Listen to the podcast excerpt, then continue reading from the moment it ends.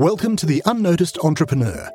This show will tell you how to get the recognition you and your business deserve.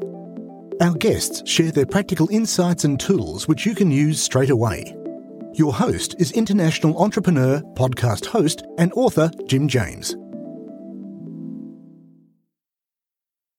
I think the brands that tend to do very well in China are now they focus on targeted young consumers who have in China they might be young, but they definitely have the spending power. Yeah. They, are very switched on in terms of marketing. They engage with brands. But yeah, so those are the brands who the brands who target those consumers tend to do very well in China.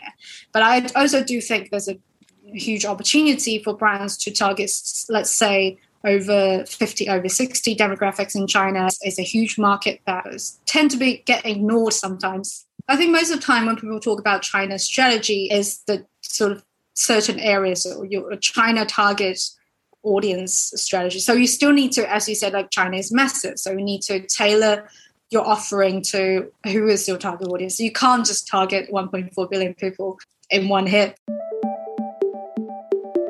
We'd love to hear your takeaway from the show. Visit the unnoticed.cc where you can leave us a voice message and also ask any questions you have on getting noticed. If you like the show, then please follow or subscribe and share it with a fellow entrepreneur or on your social channels and at Jim A. James. What would really help is a rating. At the unnoticed.cc, we've got a dedicated page to make that really easy to do. Take a screenshot and share it on Twitter at Jim A. James, and we'll repost it to get you noticed too. At the unnoticed.cc, you can also see our books, merchandise, useful tech apps, and sign up for our newsletter. Until we mic again, keep on communicating.